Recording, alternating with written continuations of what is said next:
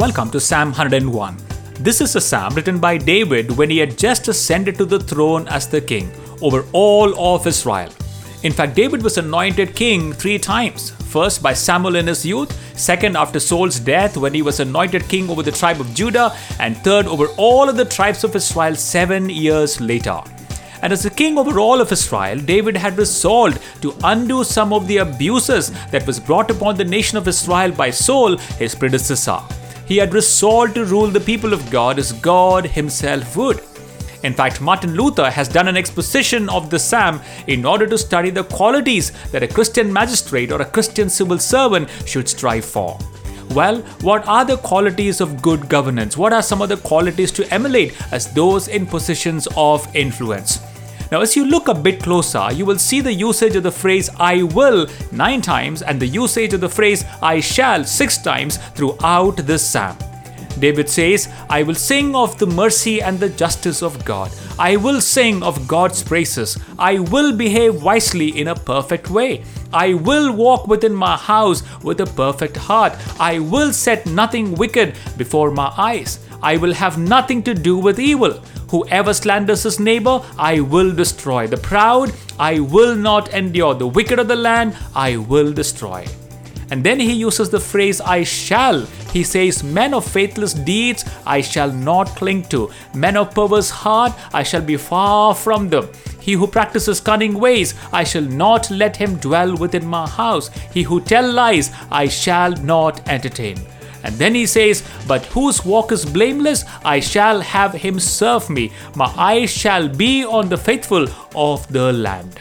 In fact, two things that characterizes David's rule, and they are determination and dedication. Determination and dedication to do that which is right, to do that which is just, and to do that which is godly. But here is the key to civil righteousness. Civil righteousness does not start when one is installed onto a position, it starts in the heart and in the home. Civil righteousness does not start when one is installed onto a position, it starts in the heart and in the home. Verses 2 David says, I will walk within my house with a perfect heart. Now, David realizes that the right living must start within his own house before it could be lived out in the courts of his kingdom.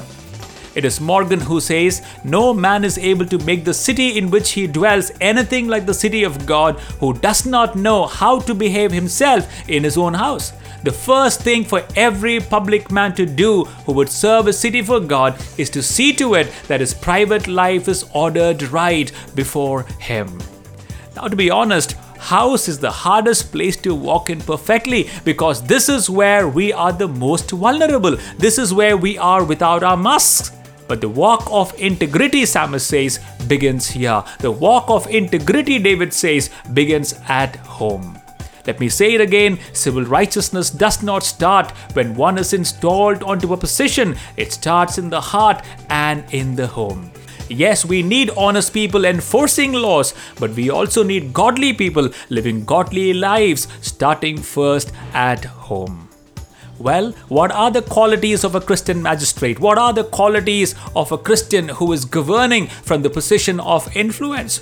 Well, he's a person who embraces mercy and rules with justice. In all his works, he brings praises to God. He behaves wisely in a perfect way. He walks within his house, his own community, with a perfect heart and with integrity. He does not set anything wicked before his eyes. He will have nothing to do with evil either. He is harsh on those who abuse and exploit the poor and the marginalized. The proud he will not endure. The wicked of the land he will deal with in righteousness. Men of faithless deeds shall not link to him. Men of perverse heart shall be far from him. He who practices cunning ways, he shall not let them dwell within his house or his office. He who tell lies, he shall not entertain. But those who walk is blameless, he shall appoint as his advisers, and his eyes shall be on the faithful of the land. Well, may the Lord truly help us to govern whatever spheres of influence God has placed us today with a perfect heart. That means a heart that is not perverse or twisted or even proud. Govern it as if He Himself, God Himself, is ruling through us. Well, isn't it how it is supposed to be? Yes, may His kingdom come and may His will be done on earth as it is in heaven. And because David ruled as if God was ruling himself with righteousness and justice and godliness, he became the most famous king and God set his heart on him. Of course, this did not and does not mean that David was a perfect king. He was not. None of us are, and we can't be either. But he was a man who was sincere without pretense. He was a man who was sincere without pretense, wanting to do that which God wanted to do. So may the Lord truly help us to be that man and the woman in the positions of influence to be able to govern as if God Himself will be governing through each of us. Shall we pray? Dear Lord, would you guard my heart against sins that seek to corrupt, distract, pervert, or compromise me in any way possible? By your power and for your glory, may I be an agent of transparency, dignity, love, and servant leadership. And may your name be glorified through my life in the private and in the public as well. May I walk in integrity in my house so that I'm able to walk in integrity and godliness in the public life as well. And this I ask in Jesus' name. Amen.